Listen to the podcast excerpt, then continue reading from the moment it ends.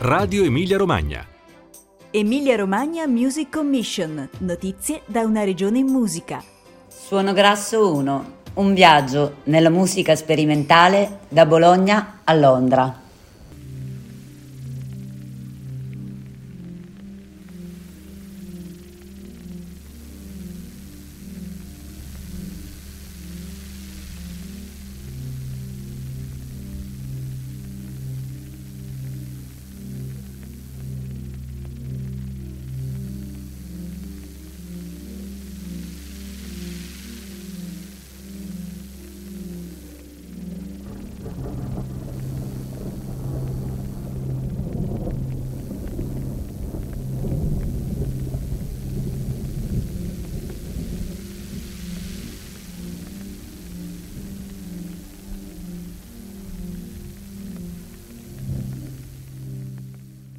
Un nuovo filone, viralissima, sarà online sul canale YouTube di Emilia Romagna Cultura e in streaming sull'Epida TV a partire da oggi, giovedì 2 marzo. Sotto l'etichetta Viralissima International verranno pubblicati i video dei live realizzati all'estero grazie alle iniziative promosse dall'ufficio Music Export. Una prima programmazione che andrà avanti fino al 7 aprile sarà dedicata al Festival Itinerante Suono Grasso, la cui prima edizione si è svolta a Londra il 4 e il 5 ottobre 2022 al Caffè Oto, locale storico per spettacoli di free jazz, sperimentazioni e improvvisazione libera situato nel quartiere Dalston. La tappa londinese, realizzata in collaborazione con Bologna Città UNESCO della Musica, e Angelica, Festival Internazionale di Musica, ha presentato artiste e artisti provenienti dall'area della musica sperimentale, una scena storicamente ricca in Emilia-Romagna e fortemente radicata nel territorio bolognese. Ho chiesto a Roberto Pacidalò, tra i protagonisti delle serate londinesi, di introdurci ai lavori presentati in quell'occasione da Francesco Serra, Silvia Tarozzi con la band per eseguire integralmente l'album Mi specchio e rifletto, la pluripremiata tape artist e produttrice londinese Marta Salogni in un nuovo trio di improvvisazione, Stefano Pidia ad eseguire in trio il suo ultimo lavoro Spirali Saurea.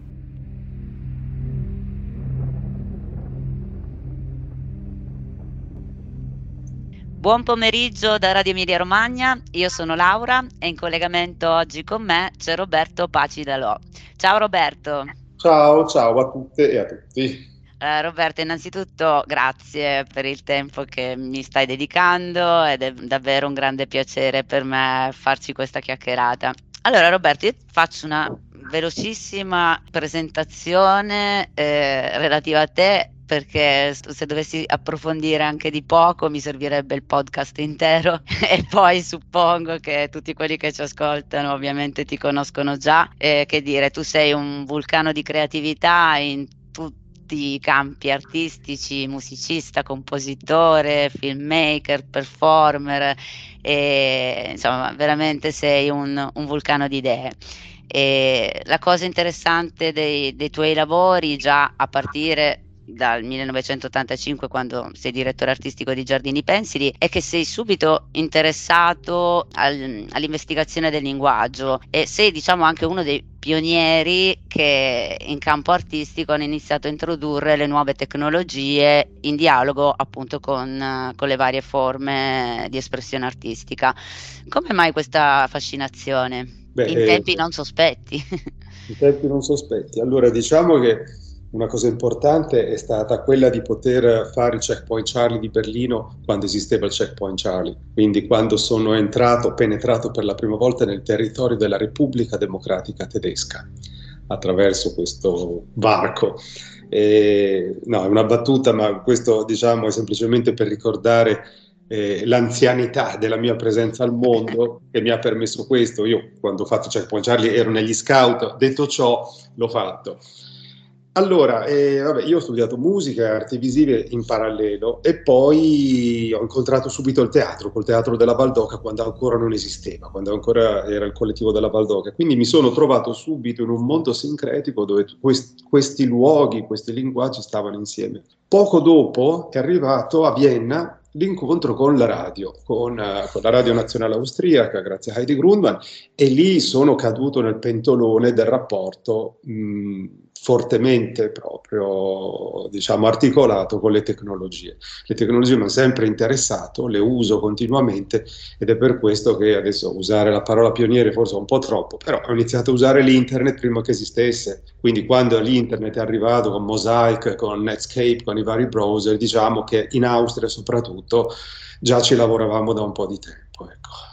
Sì, sicuramente un pioniere lo sei stato, tra l'altro anche con poi lavori che eh, sei riuscito a, a realizzare in, in, tutte le parti del mondo e a portare in giro per il mondo, tra l'altro collaborando anche con figure artistiche di grandissimo valore. E tu tra l'altro tutt'oggi eh, sei impegnato in una radio, nel senso che ti occupi di Usma Radio Beh, diciamo loro, Usma Radio è una radio che è stata creata, prodotta dall'Università della Repubblica di San Marino nel 2017, che però ha subito generato la scuola di radiofonia, che è una delle poche in giro per l'Europa, e soprattutto il centro di ricerca per la radiofonia, che è l'unico in Europa. Quindi è proprio un centro di ricerca votato alle esplorazioni del linguaggio radiofonico in tutti i suoi aspetti. Quindi Usma Radio non è proprio una radio campus, diciamo, canonica, ma lavora su un network, su una rete internazionale, trasmettiamo 24 ore su 24 e produciamo quotidianamente dei materiali. Abbiamo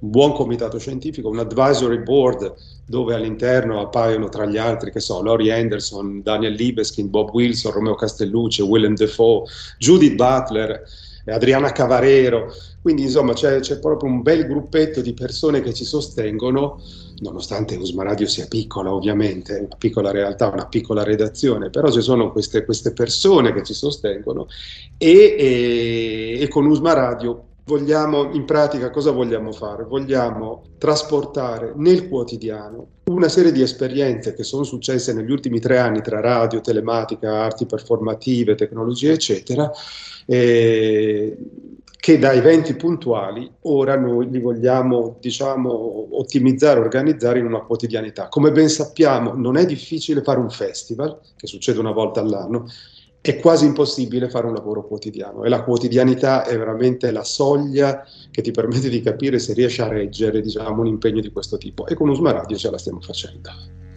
E, e che trasformazione ha la voce o il raccontare delle storie quando passa attraverso il mezzo radiofonico? Beh, faccio un esempio, non so, si fa uno spettacolo di teatro, nello spettacolo di teatro, come in un film del resto, normalmente sono da un punto di vista visivo monocanale, quindi è un canale visivo e noi guardiamo una, una cornice che è quella eh, del palcoscenico, una cornice che è quella cinematografico-televisiva. Se vogliamo approfondire una riflessione sulle immagini, aumentandone le possibilità, è chiaro che dobbiamo cadere in un altro mezzo, in un altro medium, che è la radio. La radio produce molte più immagini del, della televisione, la radio produce molte più immagini del teatro, perché le immagini sono delle immagini create proprio nelle menti di coloro che ascoltano. Per cui la cecità radiofonica crea un immaginario infinito. Allora, Roberto, io oggi mm, ti ho chiamato perché vorrei che fossi tu ad introdurre a chi ci ascolta la, il nuovo format eh, di Viralissima, ovvero Viralissima International. Noi a partire dal 2 marzo, infatti, sulla piattaforma Lepida TV e sul canale YouTube di Emilia Romagna Creativa, eh, manderemo in onda la serie di live che abbiamo registrato a Londra lo scorso ottobre, i live che abbiamo insomma messo insieme con il nome di, di Suono Grasso.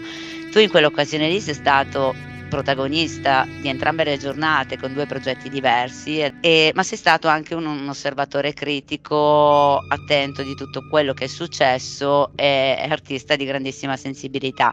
Quindi proprio vorrei chiedere a te di darci delle chiavi d'ascolto rispetto a quello che avremo la possibilità di vedere nei prossimi giorni. Allora, innanzitutto mh, raccontaci che esperienza è stata per te eh, Suono Grasso che per noi è stata una prima avventura e devo dire di grande soddisfazione e non ci aspettavamo insomma che avrebbe avuto tutto questo successo, probabilmente tu sì. e raccontaci quei due giorni londinesi come, come, sono stati. Allora, una cosa importante da dire, lo so che sembra piaggeria, ma è, è, è pragmatismo. Allora, la, la, Music Commission della regione Emilia-Romagna, a mio avviso, è l'unica in Italia. Quindi non, non ne conosco altre, ci sono tante film commission, ma Music Commission ha una particolarità. E già questo certifica come dire, un'attenzione particolare verso il mondo della musica, il mondo del suono, ma soprattutto il mondo delle musiche al plurale. E infatti il progetto di ottobre, Suono Grasso numero uno a Londra, presentava delle musiche non allineate, quindi non delle musiche legate a dei formati usuali, pop, rock, eccetera, eccetera, ma delle musiche, diciamo, di artiste, di artisti particolari, indipendenti, che, eh, che, ovviamente non devono essere nativi emiliano-romagnoli, ma vivono sul territorio dell'Emilia-Romagna. Questo era, era, l'unico vincolo, diciamo. Allora, prima di tutto vorrei evocare il luogo, il luogo era il Caffè Otto. Per chi conosce questa scena, il Caffè 8 è un luogo di culto a Londra. E un luogo di culto a Londra eh, significa essere un luogo di culto a livello globale a causa e grazie all'informazione che viene propagata da un posto del genere. Infatti il Caffè 8 è molto collegato con, con la rivista di riferimento che è The Wire e con Resonances FM, con la radio sempre londinese, insomma tutta una serie di media che lavorano sulla propagazione di queste musiche. Il Caffè 8, lo dice il nome, è un bar, quindi non dobbiamo pensare a Carnegie Hall, non dobbiamo pensare a Albert Hall, Carnegie Hall a New York, tra l'altro.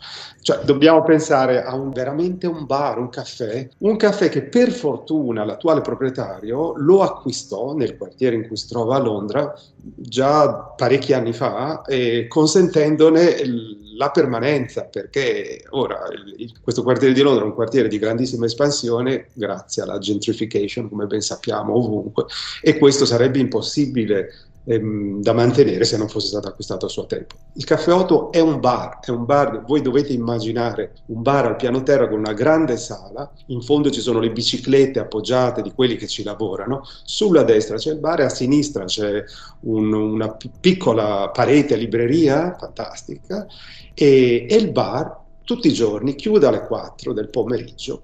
Per cosa? Per fare le prove perché non c'è nemmeno una sala concerti, è proprio lo spazio è unico, quindi alle 4 chiude, i clienti se ne vanno e ritornano alle 7 e, in serata ci sono i concerti. Quindi dobbiamo immaginare uno spazio anche alternativo, però uno spazio alternativo che ha una, è nell'immaginario collettivo legato a queste musiche molto importante. Quello che noi abbiamo fatto, quello che è stato fatto, che ha organizzato appunto Gianluca Giusti, la regione, è proprio immaginare due giorni di progettazione per mostrare degli esempi di modalità di lavoro di questi artisti. E quindi ci sono stati ben tre concerti a sera, sei concerti in tutto, e uno stupore è stato, è stato dato, beh, prima di tutto, dalla, dalla, quantità di gente, sold out proprio, entrambe le sere, ma un sold out che anche funzionava su uno sciopero dei treni di quei due giorni. Quindi le persone che sono arrivate sono arrivate veramente, non sappiamo nemmeno noi con quale mezzo di trasporto, col monopattino, con lo skate o con un'auto di una zia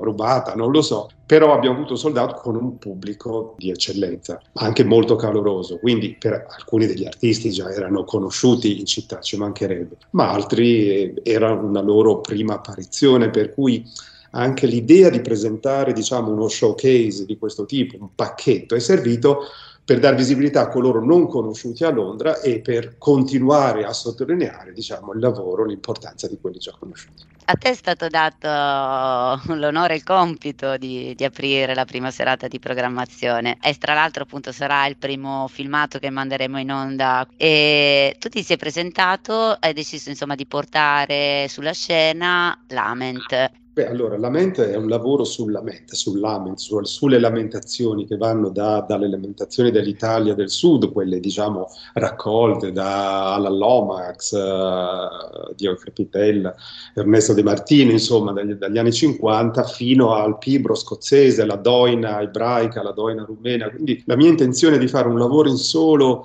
dove questi elementi della tradizione emergessero anche fortemente grazie alla prassi esecutiva, ma iscritti in un eh, in una scrittura, in un pensiero contemporaneo, per quello che insieme a clarinetto basso e clarinetto appare l'elettronica gestita dal vivo, quindi il process e l'elaborazione del suono. È un lavoro che ha a che fare con, con uno degli assi portanti di tutto il mio lavoro, che è quello legato proprio al desiderio di creare degli spazi altri, degli spazi straordinari, fuori dall'ordinario, spazi acustici in questo caso, dove la gente si trova immersa in una specie di, di, di bolla legata anche agli stati alterati alla trance. Lo so che detto così sembra un po' strano in questo contesto, perché, ma, ma, non era Tecno Milm, no, non era Tecno, non era un club, però la mia intenzione spesso è proprio quella, su questo tipo di progetti, di lavorare su degli spazi inauditi, cioè non consueti. Una sorta sì, di azione sciamanica davvero, molto coinvolgente. E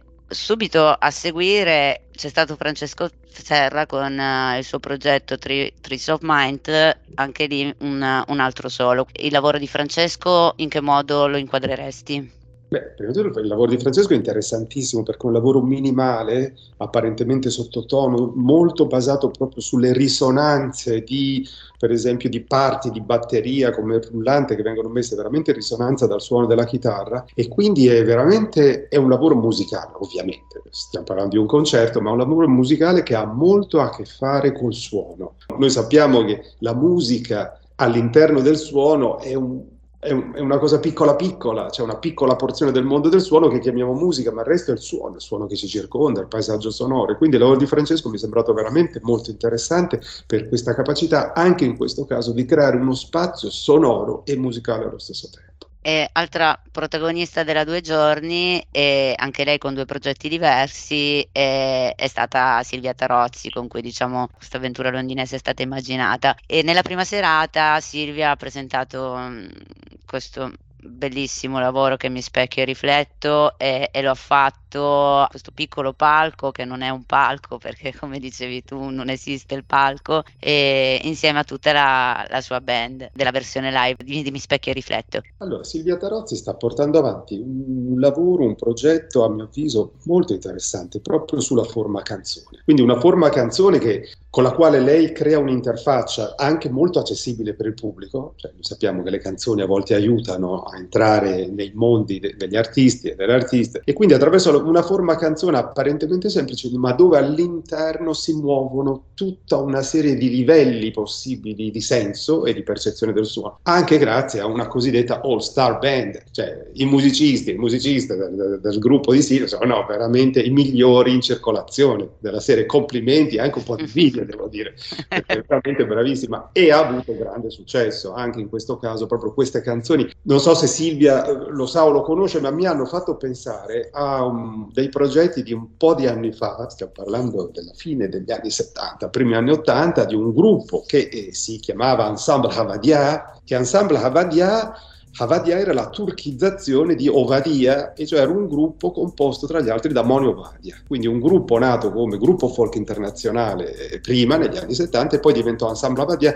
eseguendo musiche originali e queste musiche originali eh, erano delle strane, stralunate canzoni che un po' mi hanno fatto pensare anche al lavoro che sta facendo Silvia ora poesia allo stato, allo stato puro e tra l'altro ispirato anche appunto le, alle poesie di Aldo Merini e, e, poi come dicevi tu accompagnata davvero da, da, dei fenomeni in tutti i sensi. Ricordiamo che eh, ad accompagnarlo sul palco c'erano Edoardo Marraffa, Cecilia Stacchiotti, Stefano Piria e Valeria Sturba grandissimi musicisti dell'area sperimentale e in particolare del bolognese. Quindi questa prima serata finisce in maniera entusiasta da parte di, di tutti. Giorno seguente ci ritroviamo di nuovo tutti lì nello stesso luogo con, con un nuovo programma e anche in questo caso ci sei tu ad aprire le musiche, questa volta però in compagnia di un tuo collaboratore di vecchia data, The Scanner, con cui presentate The Maya Effect. Inizia con una sorta di tempesta all'orizzonte che, che sviluppo ha questo lavoro. Allora, Scanner, il suo vero nome è Robin Rambeau, come il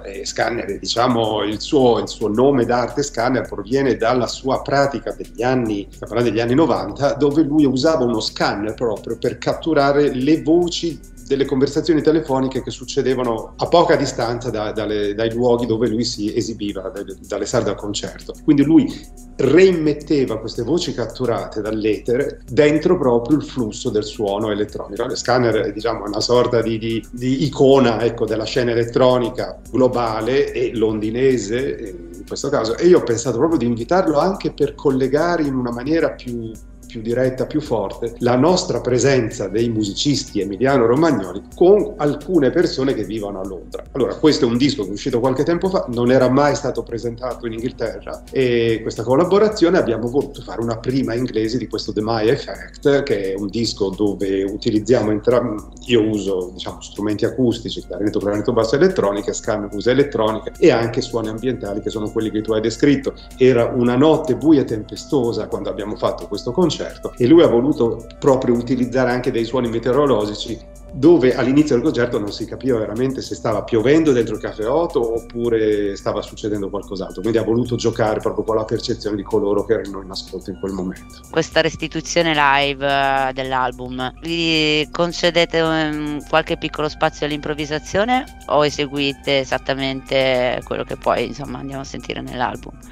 Allora, per, per, tanti musicisti di queste scene l'improvvisazione è una fede, è un culto e questo ha a che fare anche con noi, in particolare pensando all'utilizzo dell'elettronica dal vivo, e degli strumenti usati proprio anche in questo modo, per cui noi avevamo, abbiamo una griglia all'interno della quale ci muoviamo con alcuni file, per esempio, che sono pronti, che ci servono per, per darci delle coordinate all'interno del concerto, però il ruolo dell'improvvisazione è importantissimo, cioè l'improvvisazione è veramente fondamentale perché poi l'improvvisazione è anche mh, utilizzata per relazionarci in una maniera più articolata proprio col contesto, con quello che sta succedendo in quel momento, come i suoni meteorologici di scanner che se non ci fosse stata la tempesta di quella notte forse non sarebbero apparsi. È assolutamente basato, invece totalmente basato sull'improvvisazione, il live successivo che è quello che diciamo proprio una produzione originale in questo caso che ha visto la collaborazione di tre splendide interpreti, ovvero Marta Salogni, Silvia Tarozzi e Valeria Sturba che hanno decisamente incantato con voci violino, nastri magnetici e giocattoli l'intera sala. Beh, diciamo chi ci ascolta conosce conosce benissimo Valeria Sturba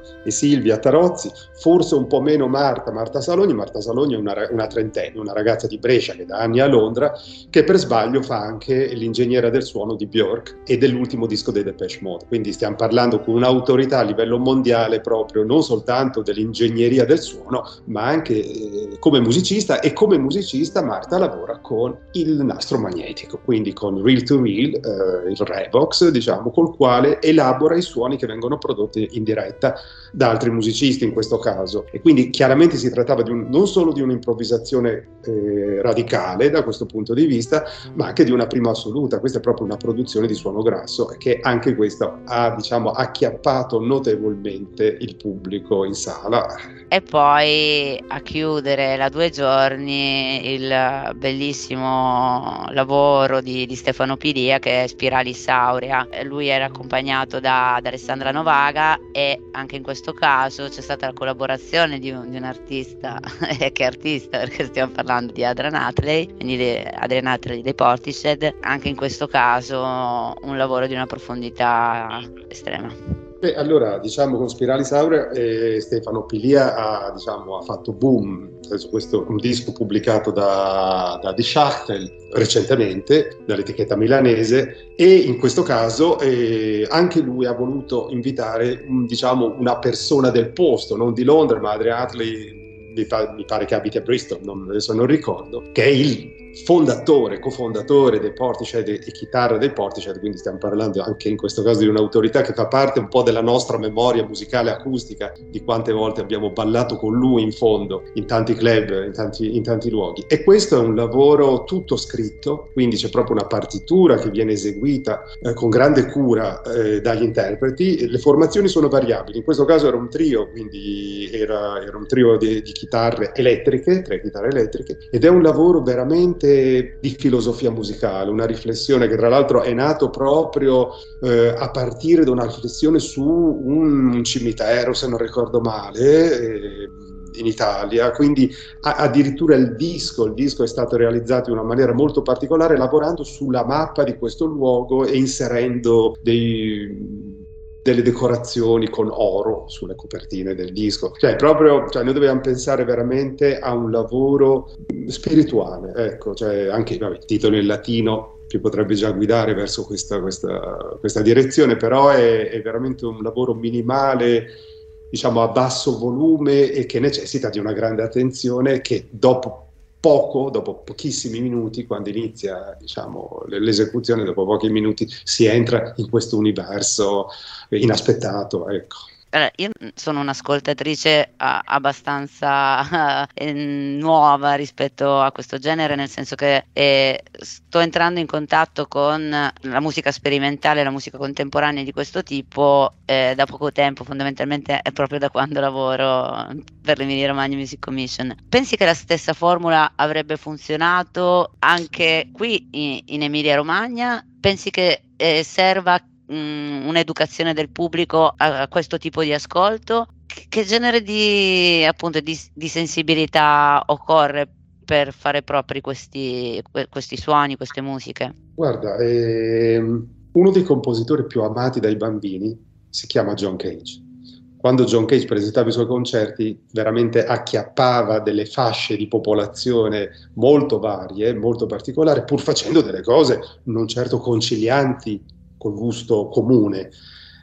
Il cosiddetto pubblico, che spesso è un po' bistrattato no? dalle organizzazioni, dagli artisti, il pubblico è molto sensibile, è molto più sofisticato di quello che si può immaginare e più si alza il livello del discorso, più si alza la soglia d'attenzione e più il pubblico persino numericamente cresce anche di fronte a dei materiali come quelli che abbiamo ascoltato nei, gio- nei, due giorni a Caffè 8 che potrebbero sembrare dei materiali un po' così, un po' fuori formato, un po' particolari, ma il pubblico lo vuole.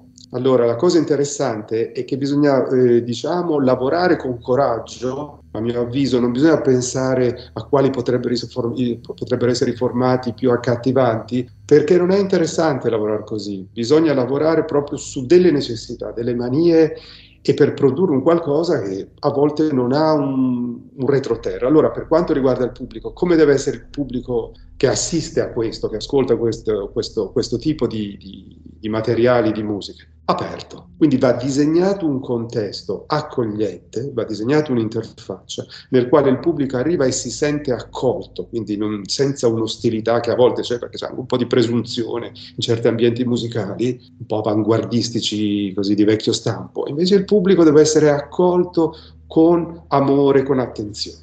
Nel momento in cui si disegna il giusto spazio di accoglienza, il giusto spazio di ospitalità, lì tutto è possibile. E, e forse proprio lo spazio anche, no? E lo spazio in cui si, poi si sono svolti questi live era lo spazio giusto. E questa è stata una scelta perfetta perché non soltanto perché il Caffè 8, l'abbiamo già detto, è un luogo iconico, quindi importantissimo, ma al di là di questo la sua importanza è anche legata alla sua, diciamo, informalità, che ti permette per esempio di muoverti durante il concerto di bere qualcosa, quindi non, è, non c'è una platea rigida con delle sedute bloccate, è proprio un posto fluido come deve essere la percezione non solo di questa musica, ma di tante altre musiche. Le musiche potrebbero essere sperimentate ed esperite in altri modi, disegnando nel giusto modo i luoghi e di volta in volta diversamente. Chiaro, questo poi si scontra con questioni organizzative, ci mancherebbe leggi, eccetera, eccetera. Però se non altro in un caffè come il Caffè 8 questa cosa si può fare. E questo, secondo me e secondo noi, ha fortemente contribuito al modo proprio di stare e di percepire questi suoni. Eh, io ti ringrazio tantissimo Roberto e ci vediamo l'anno prossimo al bancone del Caffè Otto per ripetere una nuova esperienza di suono grasso.